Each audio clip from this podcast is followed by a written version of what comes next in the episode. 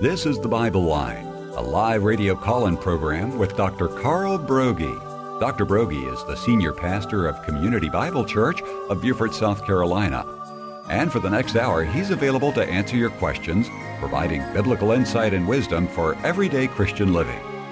Our phone lines are open, and if you have a question, you may call 525 1859 locally or outside the immediate area, call toll free 877 924 7980. Now let's join Dr. Carl Broggi. Study and show yourself approved of God as a workman who is not ashamed, rightly dividing the word of truth. Welcome to the Bible Line. If you are a new listener, for the next hour, we'll be taking people's questions as they've been studying God's Word. Sometimes there's an issue that surfaces in terms of interpretation or application or maybe just a challenge in your life and you're looking for scriptural direction. If we can be of help by God's grace, we will. The phone number again locally is 843 525 1859, 525 1859. Or if it's easier for you to remember, the 877 toll free number is the call letters WAGP 980. Or if you like, you can always email us here directly into the studio. The email address is TBL, standing for the Bible line, TBL at, again, the call letters, WAGP.net. And when you call, uh, if you want to go on the air live, we always give preference to live callers. Or if you're more comfortable, you can simply dictate your question and they'll shoot it into the studio here, and we'll take it that way as well. All right, Rick, I think we're ready to go ahead and jump in with both feet. Indeed, Pastor. Uh, last week at the end of the program, we had a question about medical marijuana, which you addressed in detail, but uh, we had a follow up from an individual who said, um, yes, Dr. Broggi had mentioned that. Um, uh, the word pharmakia, which uh, is witchcraft, and that um, you know, you addressed the fact that marijuana alters the mind. This individual wants to know how does how do you address legal prescription medications that may alter one's mind, like opioids? Well, the original question that came last week was in reference to whether it was wrong for a Christian to use pot. And uh, I addressed that issue first. I didn't address the issue of medical marijuana, but it's certainly worthy of our consideration when we consider uh, this fact, especially since in South Carolina we are reaching a point where it probably in this legislative session it's going to be addressed. And if not, the way we're structured in our state, uh, it's a two year session. So if a new bill is introduced this year, it's got two years potentially uh, to get through the whole process. But I think it will probably happen before June. And so as Christians, we need to be in tuned in terms of whether or not uh, where we go on this pot issue. Now, last week I said, you know, why shouldn't we use pot? And I gave a number of reasons. Number one, it's still against federal law and it's still against South Carolina law. Of course, something being legalized doesn't make it correct. It's legal to uh, kill your baby on its birthday in some states. That doesn't make it right. It's legal based on Roe v. Wade up until nine months for quote unquote the health of the mother that is ill defined uh, to kill your baby. So again, that doesn't make it right. If if life begins at conception, as the Bible teaches, viability is not a test, and and certainly uh, we follow a higher law. We must obey God rather than men. But we are called to submit to governing authorities, and right off, we are told that it is against the law in this state and it's against federal law. And this is going to be an issue because you've got state laws that are going against federal laws, and those usually result in Supreme Court issues. In addition, I argued, well, it's not wise to use pot as a Christian or as an unsaved person because there are clear links between mental illness and those who smoke pot.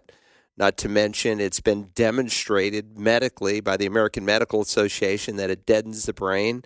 It results in, in an inability to concentrate. It results in laziness. And look, I know potheads who have used it for years and years and years, and that's their personality. Uh, it's not it's not a profitable thing. Not to mention, it is addictive. It is a highly addictive drug and it's certainly a gateway drug. If you ask any police officer if they are in favor of legalizing pot on any level, medical marijuana, recreational, they'll tell you no, because it is a gateway drug. And beyond that, of course, the carcinogenics in pot are are you, know terrible. They they create emphysema and uh, COPD and lung cancer and all kinds of things. Now, medical marijuana, slightly different issue, but I think a lot of the same principles apply. Uh, again, those states have legalized medical marijuana. It's still illegal according to federal law. Again, this is going to be a Supreme Court issue, I think, at some point. Uh, but still, uh, it's against the law in South Carolina where I'm speaking, and we're to submit to governing authorities. So even if you could get quote unquote pot for some medical use, you'd be breaking the law. And uh, there are many alternatives. But apart from that, I think there are many reasons why we shouldn't legalize even medical marijuana. Uh, number one, smoking marijuana, and that's many times how it is administered, not just in drops and so forth. Uh, it it uh, damages the bronchial passages of your body that allow you to fight off different fungi and bacteria. Uh, clearly, um, one study indicates that it raises your risk of heart attack uh, if you smoke marijuana. Uh, it quadruples uh, one English study your your potentiality of getting a heart attack. According to the Mayo Clinic, it actually can damage your DNA and it heightens your risk of cancer. So, um, just like tobacco smoke uh, has carcinogens in it that create problems with your lungs and your body, they're 50 to 70% higher, according to the Mayo Clinic, in, in marijuana. So that's not wise. Um, there was a survey that was done in Baltimore last year. There was over a thousand, I think it was a thousand and twenty-three emergency room trauma patients that had come in, and thirty-eight percent were under the influence of marijuana. And of that thirty-eight percent, sixty percent of those were under the um, use of so-called medical marijuana. So you know, there's real problems here. Uh, God tells us that you know we're not to be mastered by anything, and the fact is is that ninety percent of all marijuana use in the United States is recreational, and the people who want to make it medically acceptable are evil people. They're just evil people. They're lost people. You shouldn't get your cues from lost people. They're evil, lost people who need to be born again and saved from the coming wrath of God. They're tools of the evil one to move us from first acceptance with medical marijuana to recreational marijuana. And again, they, Christians are hypocrites here. Many evangelical Christians, they say, well, I ask them, why do you drink? Well, it helps me to relax. You know, I have a glass of wine in it relaxes me. Well, if you need a glass of wine to relax, there's something wrong in your relationship with the Lord. Is not Christ sufficient to satisfy the deepest need of your life? Most of the time, it's not quote unquote they want to relax, they want to get a buzz. And listen, if you use that rationale, it's just as easy to use it in terms of medical marijuana or recreational marijuana. Why not? Why not smoke a joint? It helps you to relax. So it's it's an evil road that is not certainly helpful to walk down, and it is different to answer your question in a pointed way from other drugs that are used as painkillers again, I, I, think it's well proven, well documented. I, I, have read a number of um, case studies that have been done, and I certainly am not convinced that even quote unquote THC in drop form or tablet form is advantageous over other methods that are used to control seizures and a number of other problems. But again, lay that aside for just a second. There's a difference between giving someone a drug to relieve pain and giving a person a drug to give him a high. There's a huge difference. And so when God forbids, for instance, the use of strong drink in Proverbs 31, and this is where the biblical, I think, uh, principle uh, gets its genesis from.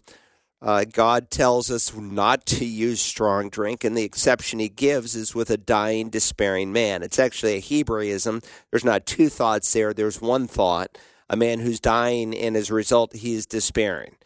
And any Hebrew scholar will tell you that. And some people separate those. Oh, you know, he's depressed, so give him strong drink. No, it's a dying slash despairing person. And on those occasions, God says that you can give someone strong drink. That was their morphine of the day. I just came from a home last week with someone on a morphine drip because of the pain that they are in. That's an act of compassion, that's an act of mercy, and that is far different than trying to give someone a morphine drip to get a buzz, to get a high. And that person wasn't high. It, it has a totally different effect on the body when the body is racked with pain. So again, I don't know if this is the same caller. The initial caller seemed to me like he was looking for a reason why he can smoke dope.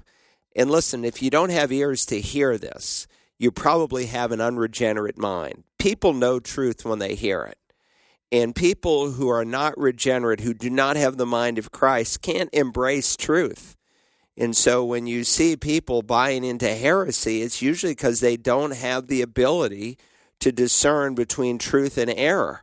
And uh, but when they hear truth from God's word, which is really our plumb line, then it gives them direction, and they are able to embrace it and see the reality of it. 843 525 1859 if you have a question on today's Bible line. And our first caller, a live caller this morning that dictated their question, says that in the study of Revelation, uh, we refer back to the book of Daniel. And this caller wonders why wasn't Revelation written so we can understand it better? Well, it's written so we can understand it. All, all Scripture is profitable, and in giving that uh, description of Scripture tells us that it, in some sense, is understandable. Now, I should say, and this is important, that while the reformers affirm the perspicuity of Scripture, that is, that the Scripture can be understood by the average person. And that was a radical thought in light of Roman Catholicism, where they have what they call the magisterium of the church. And they say, well, you shouldn't really read the scripture in terms of interpreting it because you don't have that ability. That contradicts scores of passages in God's word that tell you that you can understand it. You're commanded to read it, you're commanded to study it. And of course, it's not until uh, really the 60s and 70s, where some translations, really paraphrased translations, come out that are so popular and so widespread that you have Catholics for the first time reading the Bible. And when I was a young child, we were told, don't you read the Bible. Only the church can interpret the Bible for you. And really, that was the function of the Bible in our home. It was on a table, and it was there to put your hand on it to swear to tell the truth, but not to really read it or to study it. And that's really consistent even to this day because they say that no scripture is a matter of one's own interpretation. And that's Peter writing that and giving a description of what the uh, uh of giving a description of the Bible itself. But that is a verse that has been grossly taken out of its context. When Peter says that no scripture, but know this first of all that no prophecy of scripture is a matter of one's own interpretation. That's where they stop the Roman church. They stop right there. And they say, there he is, the first pope, telling us that no scripture is a matter of one's own interpretation. Therefore, only the church can properly, technically, the magisterium of the church, only the church can properly interpret the Bible for you. And that's just not true. Uh, the rest of the verse says, For no prophecy, verse 21, the verse that follows, was ever made by an act of human will. His point is, is that Scripture didn't originate with man, it originated with God. So while the reformers affirm your need to study the Scripture because it is understandable, neither did they dismiss the fact that there is a process of growth in which uh, we are able to receive more and more spiritual truth. The term milk is used in two ways in the New Testament. It's used in terms of simple biblical truths. And so Paul said, I gave you milk to drink, not solid food, for you are not yet able. When he writes that in 1 Corinthians chapter 3, he's reminding the Corinthians that as brand new Christians, he didn't start with Revelation, so to speak, the first book of the Bible that every new believer wants to study. And that's and I'm not saying he shouldn't study it a new believer, but there's a lot of deep uh, thought in meat truth, as we would call it, in Revelation. So the fact that Paul says, I gave you milk to drink and not solid food, for you are not yet able to receive it. That is, as new believers, I gave you the milk truths of God's Word because there's meatier truths that are difficult to digest. And it's just like with a baby in the physical realm, and the parallels between the physical body and the spiritual body is often used in the Word of God. Um, you don't start a baby on steak. You start a baby on milk, and you graduate graduate them to soft foods, and eventually they take solids. And that is a process. And the same is true in the spiritual realm. So God describes not only milk in terms of simple truths, and he should also we should also highlight that he describes milk in ter- in a different way uh, in First Peter chapter two, where he says putting aside and lists these different sins, malice, deceit, hypocrisy, like newborn babies, long for the pure milk of the word. Now he's not calling them newborn babies. He is saying you're to be hungry like a newborn baby and you are to hunger for the pure milk of the word. It's a word that means the unadulterated um, word of God. There's a purity to God's truth. Uh, it's true in 100% of the time, and we're to long for it. So, there he's not using the term milk in terms of simple truth, but the purity of God's word. So, with that said, when to to answer your question, you know, why wasn't Re- Revelation written so that we can understand it better? It is written so we can understand it, but there is a process of understanding that God does not dismiss. And so, when you teach your own children mathematics, can they understand calculus? Yes, but not before they understand trigonometry, and not before they understand algebra and geometry, and not before they understand basic math concepts like the numbers, like addition, like multiplication, like fractions. So there is a basis that you begin with, and it graduates and gets more and more difficult. And so the Revelation, we're promised that we, it's in fact, it's the only book. There's a general promise that there's great blessing, like in Psalm 1 and other places, of whenever you read and study the scripture. But there's only one book in all the Bible where he attaches it specifically to that book. Blessed is he who reads and those who hear the words of the prophecy and heed the things that are written in it, for the time is near.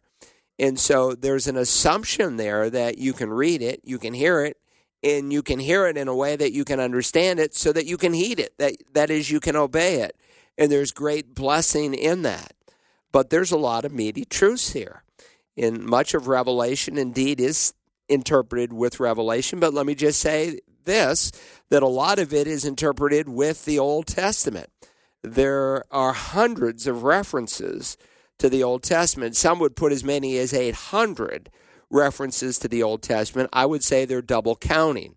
You know, if uh, the new covenant is taught in Jeremiah and it's also taught in Ezekiel and it's also taught in Isaiah, you could say, well, there's three times that it's taught. Now, it's taught even many more times than that.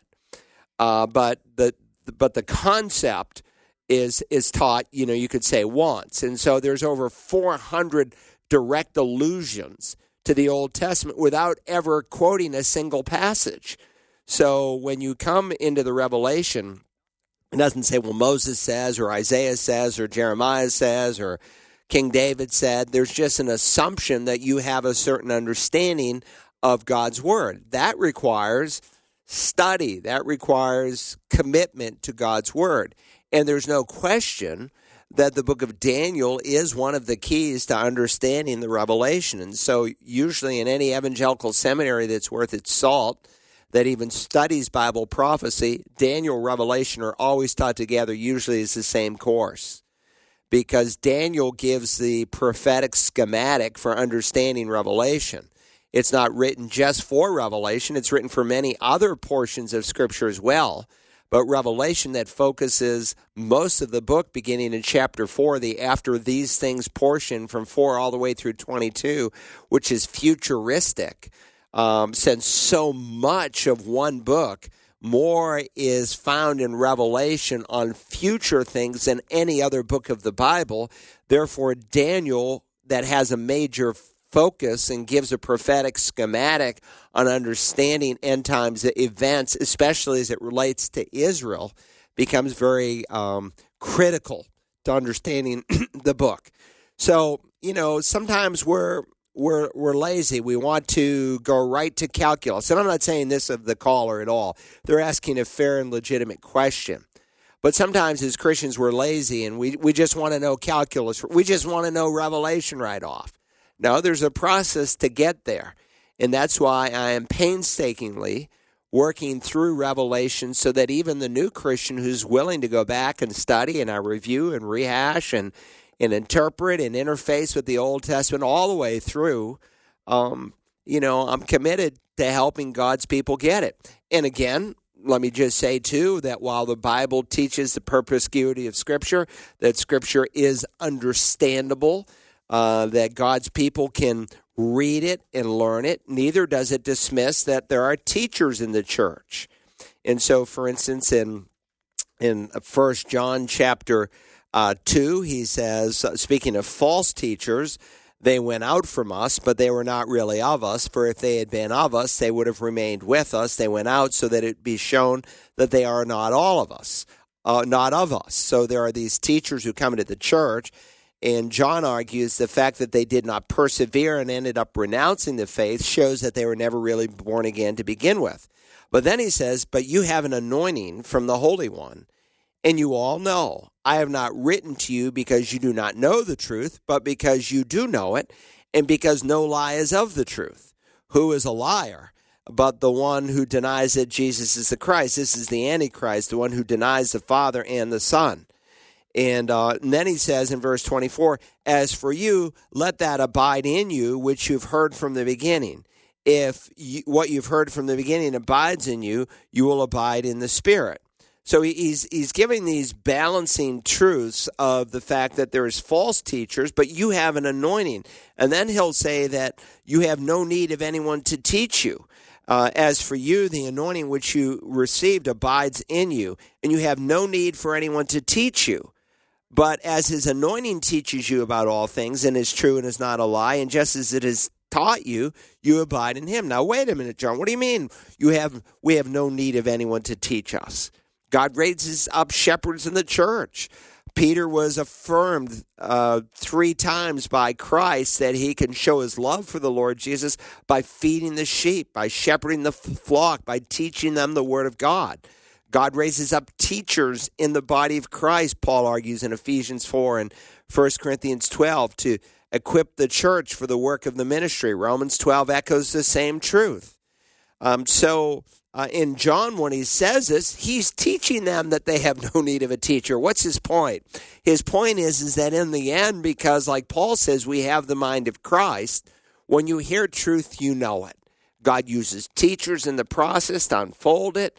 But if you have the mind of Christ, that is, you've been a regenerated person and you're growing, you'll be able to absorb more and more of the truth. You'll know it when it's true, you'll know it when it's false. Anyway, let's go on. Okay, as a follow up to that, uh, is there perhaps some commentary that you might recommend to better help understand the book of the Revelation? Well, uh, again, you might want to first listen to my opening message on the Revelation because I go through different approaches that people have taken in the last 2,000 years, especially uh, since the time of Augustine, who lives in the fourth century. Uh, because, th- by the way, there was a unanimity of how to approach the revelation in the early centuries. Uh, they saw Revelation 119 as the divine outline, and that when Christ said, you know, write the things that you have seen, which he does in chapter 1, and write the things that are that he does in chapters 2 and 3 and then write the things after these things that chapter 4 that twice over in 4 1 the word meta tauta after these things is repeated he's dealing with the futuristic section of the book of the revelation. In fact it's a phrase meta tauta that's repeated several times all the way through the book.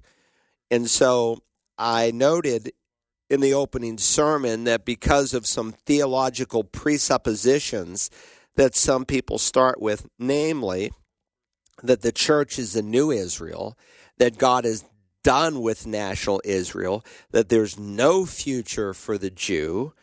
Therefore, the promises that were made to the Jewish people concerning a coming kingdom where Messiah will literally rule upon the earth, etc., etc., have all been forfeited, that the church has now replaced Israel.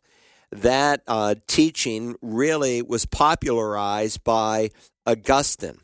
And Augustine taught that the church was the new Israel, and he planted the seeds for Roman Catholicism, in which the Roman Catholic Church taught and I will continue to deal with this in our study of the Revelation, not to attach Catholics, but to help you to know where, where they're coming from and where this whole thing is headed in the future.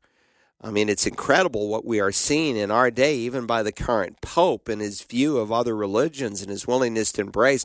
Rick sent me this morning at 5:30 uh, a meeting the Pope had with uh, the Mormon leaders just recently, and uh, uh, what is so amazing is that the Pope brought all these Mormon leaders into the Vatican, received an icon from the Mormons of their uh, a larger statue that they have built there in Rome. They gave him a miniature, and he embraced them. And you know that's embracing heresy people who deny the doctrine of the Trinity and the deity of Christ and salvation by grace and the virgin birth. And oh, welcome, welcome, welcome. He should have said, You guys are heretics. You're leading people to hell. But he didn't do that because he, and he gave them at that meeting by the way the document that he just signed with the muslim equivalent of the pope and the grand imam um, of all the imams and he gave them a copy of that document that in it says that God has willed all the religions of the world. Well, that denies what Jesus said that he is the way, the truth, and the life, and no one comes to the Father but by him. And so um, there's real heresy here. And so my point is, is in the opening sermon, uh, there is a futuristic view, which is the traditional view of how to interpret Revelation, but there's also called the preterist view from the Latin word praeter, that means past. And so they look at Revelation 4 all the way through 18, with the exception of the second coming of Christ and the fact that God has created a heaven, they see it as all historical. They see, um, some would actually even name the Antichrist to be Nero. Uh, they see the tribulation period is all, already taken place. So in the end, there's just the second coming of Christ. There's one big general judgment, which really denies the clarity of Revelation 20, 11 through 15. Uh, where at the great white throne judgment, the only people who are present are lost. There actually, we're going to go through a number of judgments. There's a total of seven judgments in the Word of God of one kind or another. And so it denies all this. It just generalizes prophecy. That's the preterist view. And there's a lot of people who have adopted preterism. Uh, because out of Roman Catholicism came a number of Protestant reformers, and they uh, some of them viewed Revelation as historical, as already, already taken place, or, or some took what's not called the preterist view, but the historical view, that is to say that Revelation is being fulfilled in the church age. And so Martin Luther argued that they were in the tribulation period while he was alive, that the Pope was the Antichrist in his day. Well, obviously, he was proven wrong. We're not in the tribulation, and the Pope of his day was not the Antichrist. So, and then there's a spiritual view that just just uh, allegorizes the whole book, and you could also argue for the allegorical view. So, um, the futuristic view, I believe, is the view that Christ took because he connected the future events that are described in the Revelation with his own second coming to the earth. He said, When you see the abomination of desolation written by the prophet Daniel, and that's why I say it is so critical to understand Daniel to understand Revelation.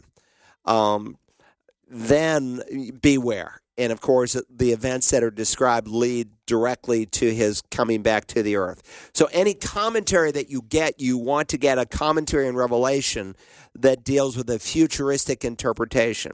John Walvoord wrote an excellent one uh, on Revelation. Walvoord, W A L V O O R D. Um, there's a two volume series, too, called The Bible Knowledge Commentary. He was the general editor and it's on all 66 books of the Bible. And you could um, go to half.com and get those two books for a fraction of the price. They're like 150 bucks new for the pair, but you could probably find them for $30 used. And um, but you have even in that his commentary in Revelation, but it is reduced in size. So it is compressed a little bit. But if you just type in half.com Revelation, John Walvoord, you'll find it used. It's been in print for 30 years. You probably get it for $5 plus shipping. If you buy it new, it's like 50 bucks. So that would be an excellent one. And I would say it's very good because um, it's what you call a non critical commentary. A lot of the commentaries, I have like 30 commentaries on Revelation. Um, but most of them are what you call critical commentaries. That is, they're interacting with the original language. And so if you don't know Greek, you're going to be very frustrated.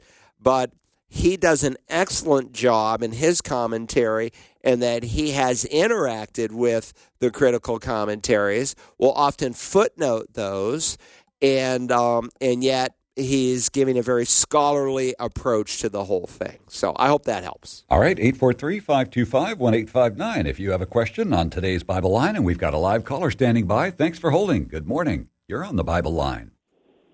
Um, hi. Yeah, I have a question. I just actually walked out of a Bible study. I felt very uncomfortable. They were talking about Immanuel approach training. Is that just a weird vibe that I have, or have you heard anything about this? Immanuel approach training. Uh, what Yeah. what kind of things were they telling you uh, in reference to that? I mean, what were they telling you about Immanuel approach training that gave you some uh, reservations, so to speak? Hello. Well, You it sa- was. yeah, go ahead. I'm um, sorry. I didn't know if you were still there. Can you still hear me? Yes, I can. Go ahead. It was. Uh, they were just saying that you have things that that have been staying with you in your mind since childhood that are keeping you from having a, a really close relationship with the Lord, and that you somehow need to deal with these things through this training. I don't really. Yeah. I didn't really understand it. It just made me feel very uncomfortable that I had to use this psychiatric training to understand why I don't have a closer relationship with the Lord when I. It just didn't make sense. Right, right. It's um I think it's very dangerous. It's basically psychology that has come into the church. And there's a guy, not the famous Dr. Lehman, but another Dr. Lehman, L E H M A N, who has promoted this uh, approach to uh, dealing in the sanctification process that you have to go back, uncover the deep hidden secrets of your life, uh, to deal with these things in order to uh, move forward in Christ. And, and I don't think that's true. Uh, I think that God's Word teaches that Christ is sufficient and the Holy Spirit who works in you. If there's an issue in your past, and usually it's either A, guilt that we have to address, or it is B, something that someone has done to us that we have to address in terms of forgiveness, or sometimes bringing into sync where was God when that event happened to me. So um, his approach, uh, Dr. Lehman's approach to dealing with the past, let's say if a woman was abused by an uncle or even their own father, uh, and how to deal with that would be, I think, very different from how I would deal with it. Uh, because I think what we are to do is to bring into line, you know, where was God? And how do you address that? And the issues of free will and why bad things happen to good people and address it biblically rather than psychology. So I, I think the whole approach is is wrong. It's an approach to um, you know getting you know emotional wholeness through modern psychology and bleeding it with scripture, and it's pure psychobabble. And I think this goes back to what I said earlier um, from First John chapter 3 where he says as for you the anointing which you receive from him abides in you and you have no need for anyone to teach you but his anointing teaches you all things and is true and is not a lie he is reminding these that he is writing in this first epistle to john i'm quoting chapter 2 where false teachers had come into the church and they were basically uh, refuting biblical uh, doctrine that had come down through the apostles. And John is just reminding him, hey, listen, you know truth when you hear truth. He's not dismissing the fact that there are teachers in the body of Christ because he is teaching them that they have no need for a teacher. So he's employing one of his gifts as an apostle. But what he is saying is that when you hear someone preach, and there's a huge reservation in your heart, that's God's Spirit creating that doubt, that reservation in your heart that what you're hearing is an untruth. And the fact that you um, had that huge reservation without necessarily being able to put your finger on it uh, was a good sign that God's Spirit One is working in you. And yeah, so th- that's not a Bible study. That's psychology brought into the realm of the Bible. And so now we're reading the Bible through the lens of psychology rather than reading psychology through the lens of the Bible. And that's very, very dangerous. So um, it's not a healthy movement. Uh, that is unfolding in our country in different places. And is this in Beaufort County, if I if I if I may ask? Yeah, it was, and it's at a Bible study that I attend regularly. That's really good, but the regular teacher wasn't there, and someone was filling in, and I just felt pure evil in the room and had to get out. I mean, it was yeah, that's not it's not good. It's, it was it, awful. Yeah, it's not good. Yeah, do you attend that no. church? Do you attend that church? Are you a member of that church? I say, are you a member of that church where the Bible study was held? No, it's actually at someone's home, and I do go to CBC Community Bible Church, so I get my teaching from you, and I just, yeah, I feel like I do have the gift of discernment, and I just became more and more uncomfortable, and I feel like I should have spoken up, and I didn't. I kind of did, but then I just thought I got to get out of here, and I just, I had to get out. Yeah, it was awful. Yeah, you can uh, Google like uh, Immanuel approach training, and you'll you'll see a number of good articles that have been written on it by uh, different organizations that monitor cults and false teachings in the church and. Uh, I gave you the short answer, but yeah, you had some reservation, and even if someone doesn't have the gift of discernment, uh, uh, uh, an expression of maturity in the Christian life, according to the book of Hebrews. Um, when again, this is a huge problem in our day, is that people no longer uh, are growing because they're not uh, being taught biblical truth. And he says, solid food is for the mature. Again, we just, if you were listening earlier, talking about the difference between meat truth and milk truth, solid food is for the mature who, because of practice, that is, they've taken the Word of God and they have put it into shoe leather. Uh, the word here for, for practice is the uh, an interesting word, and they have trained their senses. The word trained is gymnastio. We get our word gymnasium. That is, they've taken the truth and they've exercised it in their life such that they can discern good and evil. So while some people have the gift of discerning spirits, all Christians are to show discernment, and the way you get discernment is learning the Word of God and putting it into shoe leather. So, you know, when um, I am in a situation like that, if I felt like I missed something, you know, someone taught me as a new Christian, uh, just pray, Lord, I, I should have spoken up. I'm sorry. Make me sharper next time or maybe uh, I'm in a witnessing situation and I later realize, oh, I should have said such and such to this person. I'll say, Lord, uh, help me, make me sharper next time that I don't miss that. And God has a way of really honoring that as we humble ourselves before Him.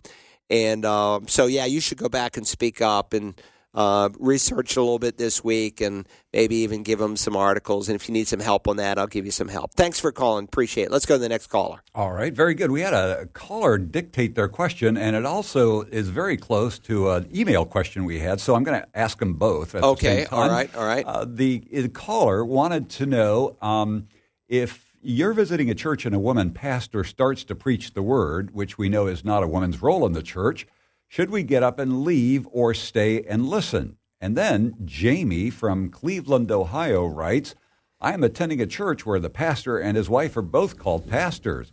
I learned that a woman has a different role in the church and she can't be a pastor. They seem to be okay with everything else, but this bothers me. Is this a reason to leave a church? And then another concern Jamie has is uh, the same pastor mentioned Andy Stanley and T.D. Jakes in a positive light. Should I talk to him? Well, you know, um, Andy Stanley is way off, and I've never allowed his Bible studies to be used at Community Bible Church in any of our Sunday morning studies ever, because he's way off. And of course, the statements that he's made in the last year, especially in terms of his view of the Old Testament, are way off. If you want to read a good article, Denny Burk, who's a professor at Southern Seminary, uh, wrote an excellent article. Just type in Denny Burk, D E N N Y Burk, Southern Seminary, Andy Stanley, and he wrote a superb article basically taking Andy Stanley's own words about what he says concerning the Old Testament and what the Lord Jesus says. And so Andy Stanley is very dangerous. And so when people are quoting Andy Stanley, um, they're quoting now what I consider a dangerous teacher. Now, listen, he went to the same seminary I did. He went to Dallas Theological Seminary, but Dallas Theological Seminary is adrift, and they are they are slipping as a seminary, and they're moving in the wrong direction. Uh, T.D. Jakes, he's a oneness Pentecostal, so he denies the historical definition of the doctrine of the Trinity. He does not teach three co equal, co eternal persons. Now, he would say the Father is equal to the Son and to the Spirit, but at different times they become different persons. So the Father one day becomes the Son, the Son another day becomes the Spirit, the Spirit another day becomes the Father. So he denies the historical biblical uh, definition of Trinitarianism that there are three co equal, co eternal persons. And so that's very, very dangerous. And there was a seminar done some years ago in the Elephant Room, and he was confronted on this, and he, he just didn't have ears to hear it. And add to that, you know, the whole money grubbing thing uh, that has happened in his church. It's not healthy. It's not a picture of healthy Christianity. And neither is it healthy when you have a woman pastor. That's against God's word. It's going against the clear teaching of what God has said. And so they're saying, you know, that a woman should not teach or exercise authority over a man, that that only applied in that particular historical situation, maybe because there were some problems in the church at Ephesus where Timothy was pastoring. But Paul goes back to the order of creation and to the unfolding of the fall, and then in addition to the role that God has given women. So, what I would say to both of these people, to the caller who just called in and the person who emailed in from where, Ohio, or yeah, um, from let's see, Cleveland. Yeah, yeah, Cleveland, Ohio, that they should go back and listen to my messages on First Timothy two.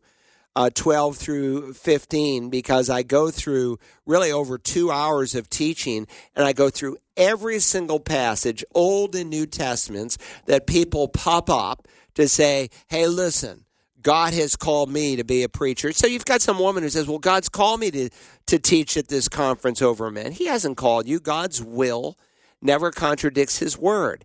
And they use these passages out of context. What about Deborah? What about the seven daughters of Philip? What about, you know, Miriam, Moses' sister, and all these verses out of context? And I go through every passage that they use, the Christian feminist, so to speak, to argue and to affirm. And Rick uh, just brought up on the internet that T.D. Jakes is evolving on gay rights. That's another thing. Listen, Andy Stanley has gay couples where you got the male or the female and the opposing partner of the same sex is being baptized and no one is saying anything and christian godly pastors in the city of atlanta has confronted him and he's done nothing look um, he's a dangerous teacher. He's a dangerous teacher. And there's a growing movement of apostasy that is taking place around the country. So, on this issue of women pastors, listen to my two hour plus of teaching on 1 Timothy 2. You can get it at Search the Scriptures. Dot org. You can get a phone app if you go to the App Store. Just type in Search the Scriptures. It's the first one to pop up. Download it on your phone. Listen to it while you're driving in the car, cutting the grass, whatever you're doing and listen to those messages, I think you will be helped greatly. And if you are caught unawares attending a Sunday service and a woman gets up to preach, do you get up and leave? I would. You know, why would I want to put my kids? It would be no different. It would be no different than if a, a, a pastor got up to argue for homosexual lifestyle. It's, it's just sheer error, and it's and it's really. And I would never be in a church as a member there, I would leave that church. That's reason to leave. This is not some secondary issue. This is a clear violation of the roles that God has given men and women to play. And when you put your children in that kind of church, you feminize your little boys. And we got too many effeminate boys in Christianity today. And part of it is because we have women who have usurped the roles of men, men who have acquiesced their roles, and moms and older women who are not really doing what God has called them to do. And and this has opened the door to gross apostasy. You can look at every major Protestant denomination, and the first thing that they slipped on was the role of men and women in the church, and it was a short slope from there to uh, come into embracing homosexuality as an alternative lifestyle. All right, we've got a live caller standing by. Thanks for holding. Good morning. You're on the Bible line. Good morning, Rick. Good morning, Pastor. I have a question about Saul's conversion, Acts 9. Of course, uh, uh, how Saul became Paul, and, and uh, he was let down in a basket after a fashion, went into Jerusalem, and so on. Then in Galatians 1, it sounds like he immediately after his conversion, got up and went uh, not to Jerusalem, but went to the desert. It seems like there's a three year gap in there someplace, if you, you know what I'm speaking of. Yes, absolutely. Yeah. So um, Paul says, But when God, who had set me apart even from my mother's womb and called me through his grace, was pleased to reveal his Son to me so that I might preach him among the Gentiles, I did not immediately consult with flesh and blood, nor did I go to Jerusalem to those who were apostles before me. But I went away to Arabia and returned once more to Damascus. Then, three years later, I went up to Jerusalem. You can read of that where Paul brings, uh, Barnabas brings Paul to the Jerusalem uh, apostles, and people are weary and leery of him to become acquainted with Cephas and stayed with him 15 days and so on. So I find that interesting because uh, just like the disciples had a you know three year postgraduate seminary experience with the Savior, uh, the Lord gave Paul that same opportunity. So he didn't immediately consult with flesh and blood with other people. He slid into the desert. He studied the scriptures. And we're not told if Christ directly appeared to him like he did on a number of occasions, as recorded in the Acts of the Apostles in a dream or a vision, or literally physically on the Damascus Road, as his testimony is recorded in three places in the Acts of the Apostles.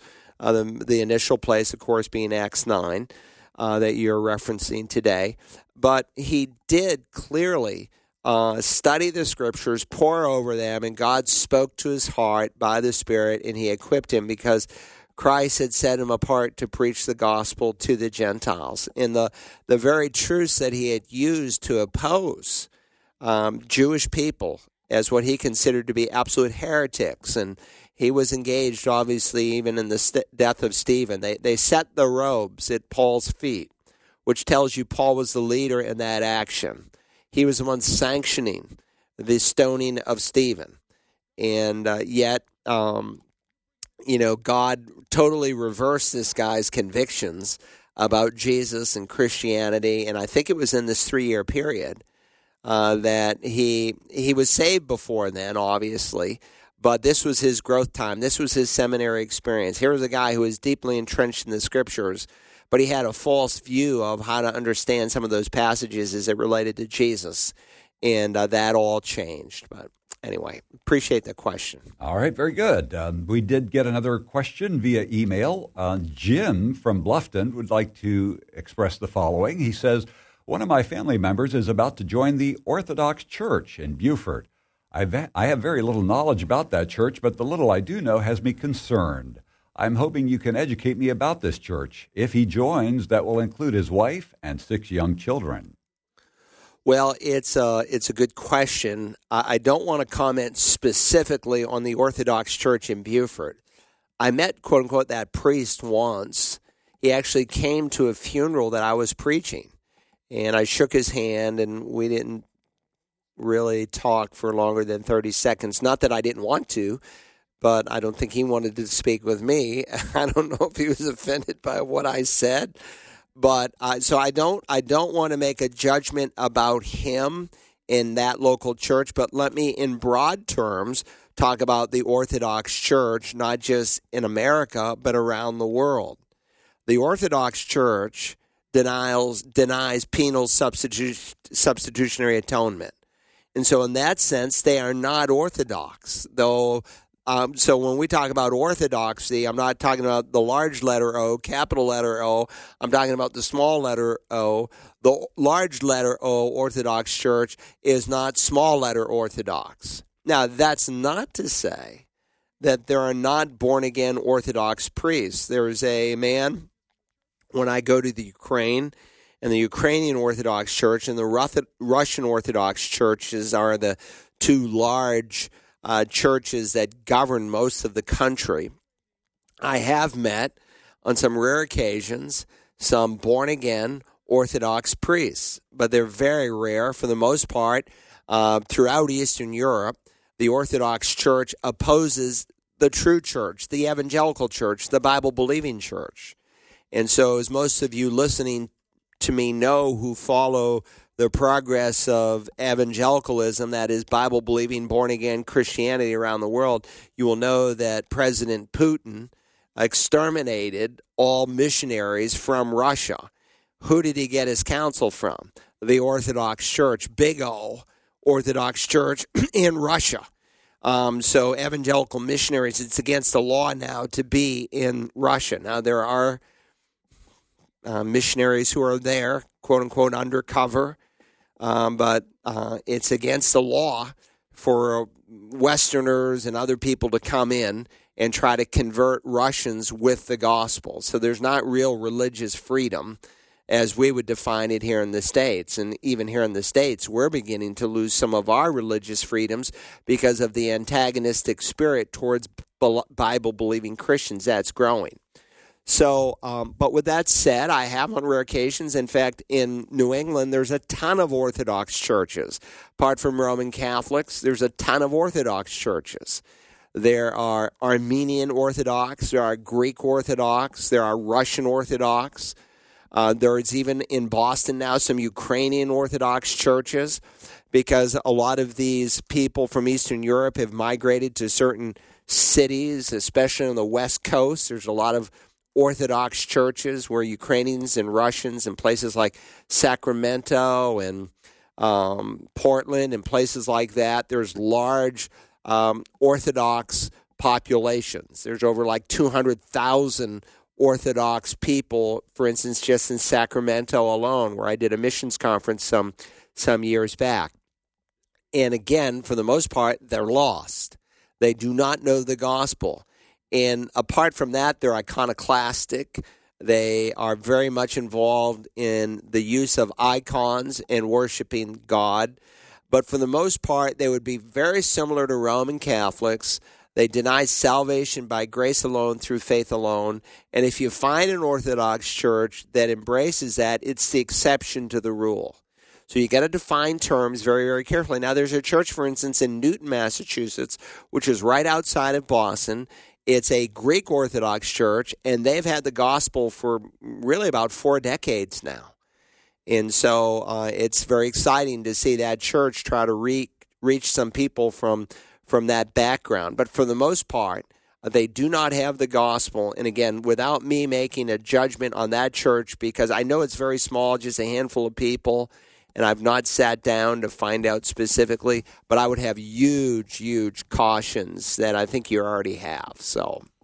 All right, we've got an amazing opportunity this Friday. I should say, women do, don't yes, they? Yes, they do. Um, my wife and my daughter Grace Anna is putting on a one night conference at Community Bible Church. What's the title of it, Rick?